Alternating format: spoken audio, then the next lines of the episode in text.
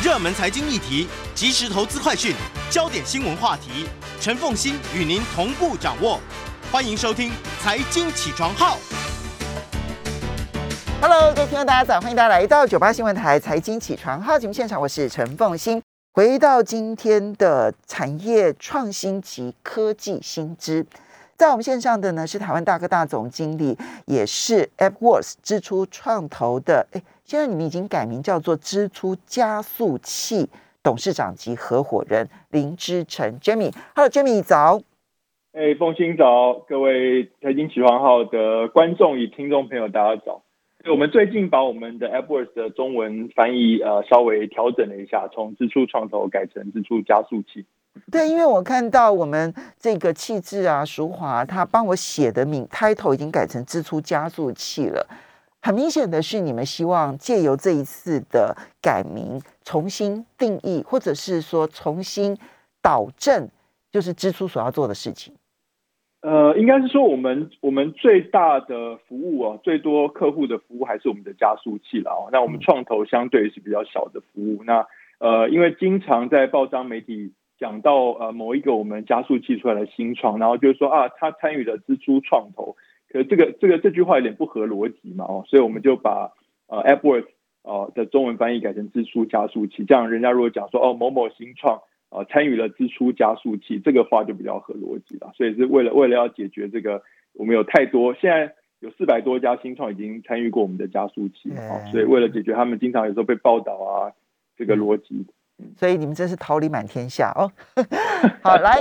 我们先来看一下这一个，一个是 Google，一个是脸书啊，其实都有几个重大的一些发展。那一个是 Google 呢，它本来要推出它的金融服务的，但是呢。他们现在呢，整个行动银行的业务，嗯，推动喊卡胎死腹中。那为什么？这个这个这个发展哦，很难解读哦，因为这个呃，他当然有一些新闻是说，因为呃，本来领导这个计划的两个主要的管理者离职了哦。那你也不知道是因为 Google 不做这件事，所以他们才离职，还是他们才离职？他们离职，Google 才不做这件事情。那那你说 Google 内部到底为什么突然决定不做这个事情，还蛮奇怪，因为他在全世界有这个呃呃上十亿的哈 Android 的用户哦，就是啊，对，那这些 Android 的用户都有呃很多都有在用 N 呃这个 Google Pay 哦，那 Google Pay 现在当然是绑定信用卡，只是一个数位信用卡的工具，跟呃放一些优惠券的工具，但未来如果 Google Pay 可以连接呃银行账户哦，那在里面可以储值。那其实会是一个很大的优势哦。那所以策略上，Google 做这件事情是完全完全 make sense 哦。嗯。那为什么这个时间砍砍卡感感觉比较是战术性，或者是法规面的问题，或者政府关系的问题？嗯。那呃，未来会不会还会重启？我觉得还是有很大可能会去重启，因为。呃，没有道理，他不不把这件事情做到透了。嗯，不过这就凸显出来，现在呢，作业平台呢去抢行动银行的商机这件事情，其实大多数人还是看好的。虽然 Google，嗯，这个 Google 集团呢，它的这一个金融服务暂时的它的研发活动喊停，可是。基本上你们还是觉得这个方向是看好的，对不对？那就不会是只有 Google Google 这这个作业平台，i iOS 的这个作业平台，它也是有可能从这个 Apple Pay，然后去更进一步的走向 Apple 主导的整个的行动银行体系了。非常看好，你看像 Apple 啊，它在台湾两成多的这个 Install Base 的市占率哦。那但是他做的这个 Apple Pay 啊，在行动支付里面，在台湾是呃交易额最大的哦，所以他他呃，如果是这个手机的作业系统，它有太强的这个主场优势了哦。那你看像呃它的竞争对手，像是这些接口啊，来来配啊等等，花了这么多的力气去补贴用户，其实都还是很难望其项背哦。所以呃作业系统上面去堆叠呃这个金融科技，几乎是呃呃就。就是必然发生的事情啦。那我觉得 Google 这个 setback 是一个，我觉得一个比较战术性的东西。我如果他要跟我，如果要后面有传出来说他策略面完全放弃这个事，我会觉得是比较比较奇怪。除非他当然是呃忌惮这个呃呃反托拉斯的问题啦，或者或者其实嗯，那所以这也是有可能的。因为现在看起来，包括了美国、欧洲，还有甚至于日本，哈，那韩国，你大概可以数得出来的，大概嗯一定规模以上的国家，几乎都在针对 Google 在做这个垄断的调查。对了，所以说这这可能是可能可能是其中一个他们的思维，或许他这一阵子避避风头，等到 会阵子大家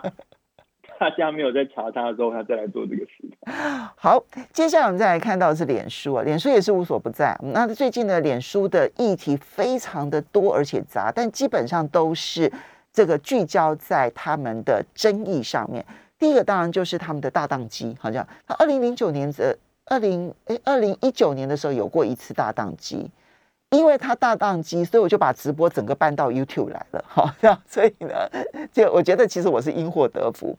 可是也就意味着它的大宕机是影响其实是很大的，哈。那第二个部分当然就是呢，它有之前的它的高层主管，然后呢，这个担任检举人，然后检举说，其实 Google 是内心是呃嗯，这个脸书他们很清楚的知道。其实青少年，尤其是青少女，常常上 Instagram 哈 IG 呢，其实对他们的身心发展是不好的。那可以采取一些措施阻止青少年的沉迷，但是脸书为了业绩不肯这么做。那现在更进一步的，脸书打算要更名，怎么来看待？对，所以说这好几件事情一起在发生哦，就是说，呃，其实我们等一下也要聊这个所谓的 Web 三点零嘛，就是说，第一个当然是呃，Facebook 它现在已经搜罗了全世界二十亿的用户，那二十亿用户的社交行为都在上面。那我们知道，社交其实是非常，呃，不是一种呃，很多时候不是一种理性的行为，社交很多时候是一种感性的行为嘛。嗯。那所以当呃一直呃呃，尤其是人们其实是很在意呃。群体里面其他人对他的观点的哦，所以说，呃，在社交的过程中，如果呃一个社交媒体，它为了要让用户花更多的时间在你的这个媒体里面，然后以至于它可以呃有更好的营收，其实这里面有时候呃难免会去利用到人性的弱点哦，就是说我们的七宗罪嘛，我们都呃这个是我们生来的一些缺点，嗯，那这就会造成一个道德的道德的 issue 了。但反面来讲，这个 Facebook 现在这么大，它也是一个科技平台，所以很多这个呃第一世界可能比较少，但很多第二世界、第三世界或者开发中的国家的这些中小企业，可能它都依赖着 Facebook 来提供登录的服务啊、广告的服务啦等等这些啊呃这个粉丝团啊等等啊来做这些他自己的生意。就他们的商业行为其实已经高度依赖脸书了。是，尤其是这些后发经济，它可能跳过实体经济，直接挖跳到数位经济嘛。像其实，呃，在印尼的话，很多呃这个电商的行为就是在 Instagram 里面的聊天室里面完成，因为它这个叫这个呃社社交电商。那一旦就是说 Facebook 当机、Instagram 当机，这些呃这些小商户他的生计就受到影响了。那有些人他其实没有很高的储蓄的，可能经不起你当机个几天啊。那所以说，呃，它的反面又是，它就已经大到。大到也也有点大到不能倒的这种这种这种程度哦，就是说，当他如果受到什么打击的时候，呃，可能在第一世界的呃呃已开发国家的人想要维护他的这个这个人生的这个社交上面的安危，或者让他的年轻人呃更从这些社交的圈套里中解放，但是如果他去打击他的话，可能又会危及到呃开发中国家的这些中小企业，还有一些个人商户的生计，所以。这里面是一这个一体的两面非常非常复杂，但是呃呃无论如何，过去这十五年，Facebook 就是已经发展到这么大了。那呃那个几乎是在没有什么管制的情况，那现在人类才要回过头来面对说，好，当我们让一个社交巨兽发展到这么大的时候，它有这么多的面向，我们怎么样让这个巨兽对于人类的呃呃贡献越来越多，而危害或者伤害越来越少？这个我觉得是现在接下来的五年。整个呃，全世界要面对的课题啊，所以这几面几个面向，第一个面向当然是在这个依赖面的部分，就是它的大宕机，它的全面瘫痪哦，它当然意味这就凸显，马上就凸显出来。当你刚刚讲的，已开发国家或者是比如像我们，我们可能是出现社交焦虑，好，那很多人是出现社交焦虑，然后不能上 Instagram 啊，然后没有办法看上脸书啦，然后 WhatsApp 呃也没办法用啦，对哈。那可是呢，对于很多嗯开发中的小商家而言，他们是生计立刻受到影响。到底要如何去发展到不要过度依赖脸书，这是一个要去讨论的。第二个讨论的是道德层面的，他已经太成功到以至于有道德检查了。我们休息一下，马上回来节目现场。欢迎大家回到九八新闻台财经起床号节目现场，我是陈凤欣，在我们线上的是台湾大哥大总经理，也是 a p p w o r d 支出加速器董事长及合伙人林之成 Jimmy。好，Jimmy 两个部分哈，就嗯，这世界上会不会？因为脸书现在看起来，从它的大档机就知道，全世界几乎每一个角落、每一个国家，几乎都脱离不了脸书。哈，所以它已经大到我们过度依赖，这会不会使得它呃加速各地出现不同的平台来竞争呢？呃，除了中国啦，就是说，Facebook 在中国是被是被呃呃封锁的哦，所以中国的十四亿人口是是，当然他们有另外的问题啊，他们现在是在想要叫大家呃戒断游戏嘛，对，好，那中国以外的国家呢，其实呃，这等下我们会聊到这个话题嘛，哦，就是说呃，其实 Facebook 真正的威胁倒不是来自于其他的社群平台，而是来自于次世代的典范转移了哦，那现在看起来整个区块链呃所带动的这个所谓的 Web 三。点零哦，就是说呃一个新的整个等于是一整一整个新的去中心化的这个新世界，呃很有可能呃当它慢慢变成主流的时候，说不定我们现在在呃所谓的 Web 一点零跟 Web Web 二点零所看到的这些啊呃科技强权哦，到时候他们说不定是是被颠覆的对象哦，所以说呃所以说呃可能不是在世界各国有呃呃。呃，Web 二点零的社群平台群起起来，呃呃呃，踏伐之哦，因为这个呃，社群平台的这个网络效应是很强的，所以呃，后发的这个社群平台要超越呃先发的这个已经有很强网络效应的社群平台，其实是比较难的。但是当典范转移的时候，很有可能啊，整个前一个典范的冠军全部都被呃都被颠覆了，这是有可能的。那我们就来进入 Web 三点零的介绍好了。哈，除了元宇宙以外，之前我们其实介绍过元宇宙嘛。好，那现在脸书看起来想要用元宇宙的方式呢，来减少这一个现实世界里头对它的踏伐，这样子哈。好，那但是呢，真正可能会威胁现在所有平台，包括了 Google 吗？包括 Google，当然。好，Web 三点零，什么是 Web 三点零？呃，Web 三点零，你可以把它理解为哦，它最主要的核心就是这个因为区块链而崛起的这个一种新的呃呃资讯跟价值储存跟交换的机制哦。嗯，那它跟 Web 二点零最大的不同就是我们刚刚有讲到 Facebook 宕机嘛，Facebook 宕机是为什么呢？因为 Facebook 整个运算的平台是基于一个 Facebook 所管理的一个中心化的一个呃呃呃云端云端中心了哦，就是这个电数据中心里面。那也就是说，当这个 Facebook 里面的同仁如果在管理这个数据中心的时候出了什么错，那整个呃 Facebook 就大宕机了哦。但是你你回过来去看，呃，基于区块链一个基于这个去中心化分散式运算的这个比特币、以太坊等等这些平台哦，从上线以来，当然会有分叉的情况，但是呃，除除呃分叉之外，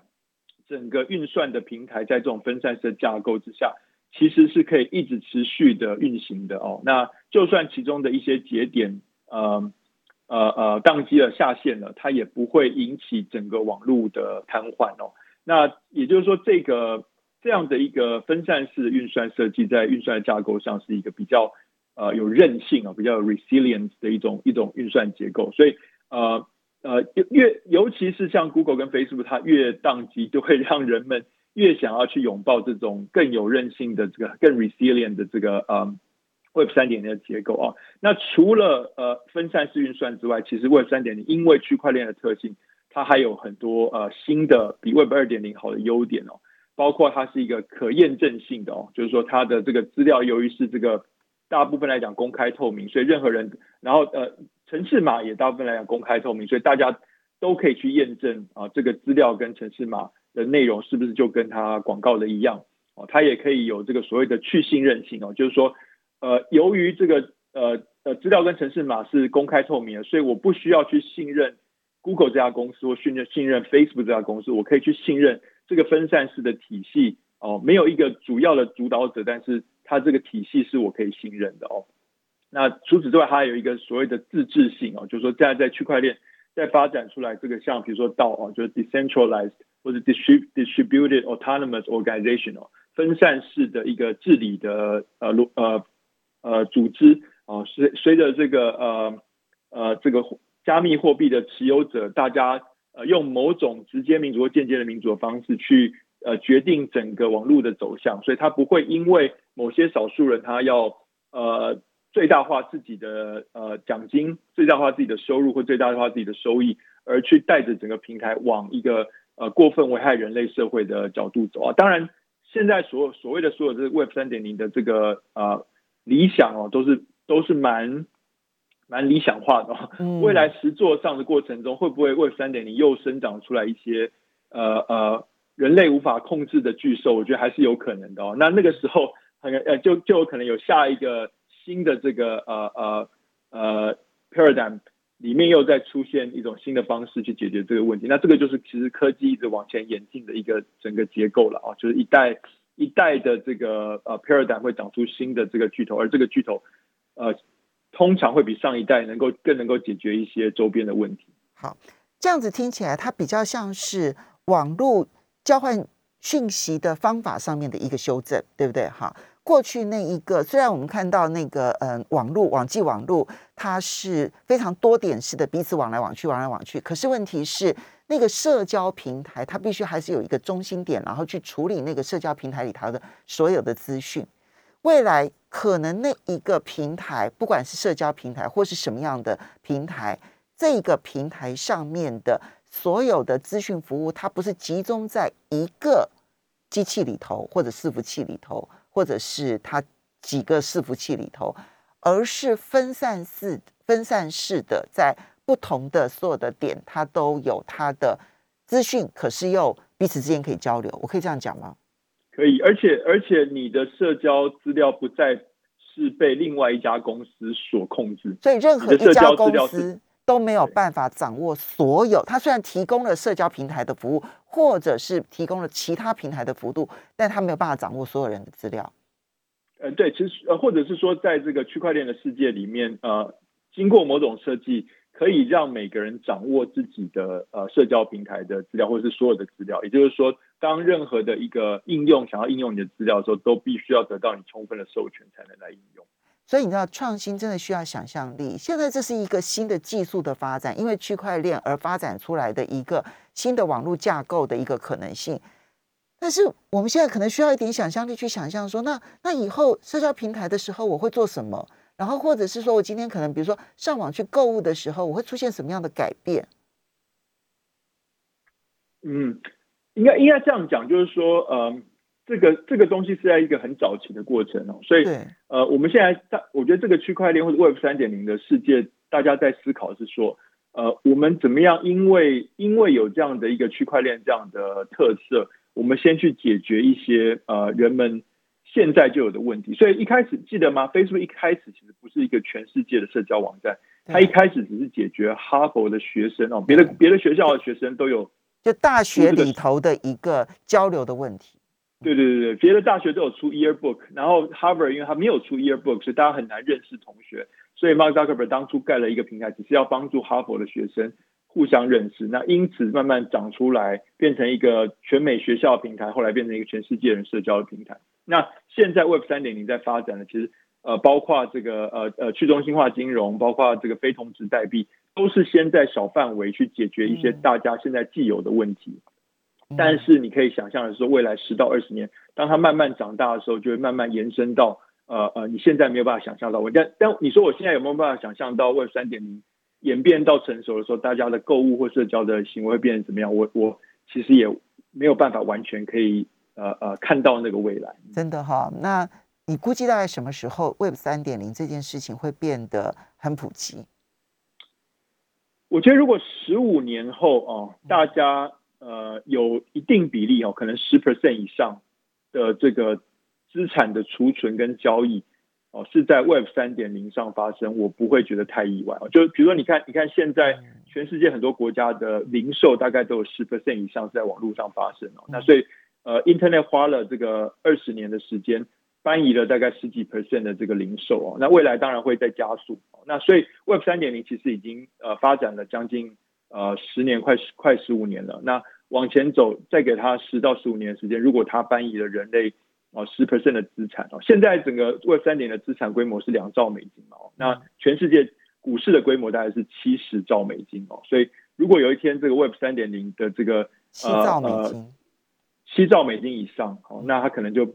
相当于十 percent 的这个股市的资产这样，我是觉得是有可能发生的。嗯，好。这个我们来这个期待，就是你讲，其实坦白说，现在都还很难想象，但知道说它有些什么样的好处，那技术上面的所呈现出来的，但是要去想象实际上面人类的行为会因此如何改变，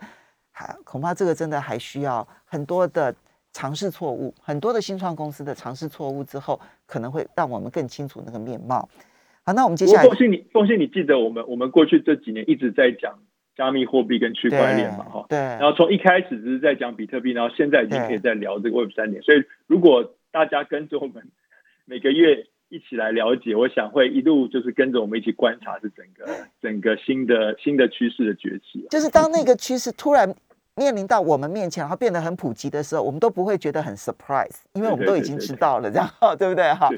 好，接下来我们再来看到是 Disney Plus 啊，那登台了，要来台湾了。跟台湾大哥大合作，然后对你们来说，觉得这是一个整个电信产业转型的重要机会。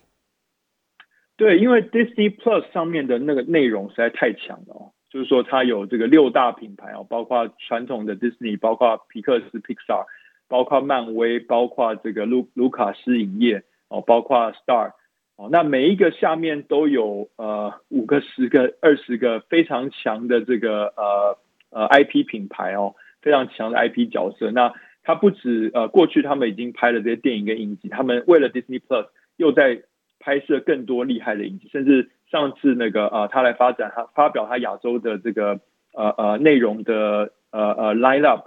还有很多在在韩国、在日本、在台湾制作的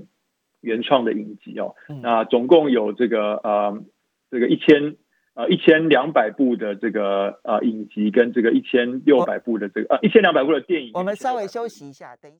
欢迎大家回到九八新闻台财经起床号节目现场，我是陈凤欣，在我们线上的是台湾大哥大总经理，也是 AppWorks 支出加速器董事长及合伙人林志成 Jamie 啊，也非常欢迎 YouTube 的朋友们一起来收看直播。Jamie，这个刚刚你提到 Disney Plus 啊，它它的。呃，IP 非常的强嘛，哈，不管是迪士尼啦、皮克斯啦、漫威啦，然后这个 Star Wars 啦，哈，然后还有这这这这些内容，其实它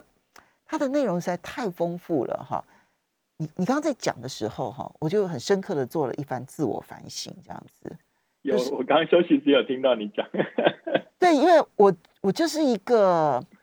我是一个好恶喜喜好很很清楚的人。我喜欢的电影形态都不是这些电影形态，这些电影是我它再热门再卖座，我都不想踏进电影院去看的啊。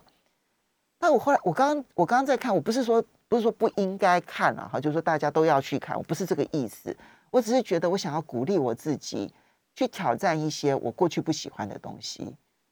啊，开拓我自己的不同领域的冲击，也许对我去增加创造力是有帮助的。好，这是我的自我反省。来，请继续。对，所以，所以我觉得我同意你啦，就是说，呃，如果有一部片大家都说好看，但是我自己我自己没去看，我可能还是会去看看，说为什么大家都说好看啊？但如果有一部片，呃，电商说好看，可是我的朋友没有在讲。那我也不想看，我也不会去看了。所以，我如果说我身边的朋友都在说好看，我却没看的片，我我会想要一探究竟。就即便我自己可能没有兴趣讲，我跟你有点像的。好，那 我刚刚在讲的是说，呃，其实呃，人们要的其实不是电信服务，对，就是说，呃，如果你的手机上网都很顺的话，其实你可能从来也不会去想到它背后需要一个电信服务商这么辛苦去盖网络。然后盖这个基地台，然后这么努力的去维护这个基地台，二十四小时七天三百呃七呃二十四小时三百六十五天都能够运作，然后让你随时随地想要上网的时候都可以有顺畅的网络。这样，当它很工作的很好的时候，你不会想到他，通常都是他当掉的时候，你才会开始 抱怨他。对对，那人们要的是什么？人们要的是呃这些食衣住行娱乐嘛，哈。那尤其是人们其实我们我们这个 Homo sapien 哦，我们我们这个智人其实特别有趣的地方，我们很喜欢听故事。对，我们我们当初其实呃，据说了哦，当初有很多不同种的这个呃呃呃呃。智人都在都在尼安德塔人呐，对对对对，克罗那克罗克罗什么什么什么的，对对对对对对对。那我们我们这一族当初为什么会留下来？就是因为我们比较浪漫，我们会会听故事，然后听了故事之后，就会去跟着我们的呃呃整个族群一起做一些伟大的事情，这样。好，那所以我们就留下。所以我们这个族的人，我们特别容易受到故事的启发哦。当我们看了一个好的故事的时候，可能会改变我们的人生，可能改变我们的观点，可能让我们更快乐等等哦。所以。其实人们要的是故好故事嘛，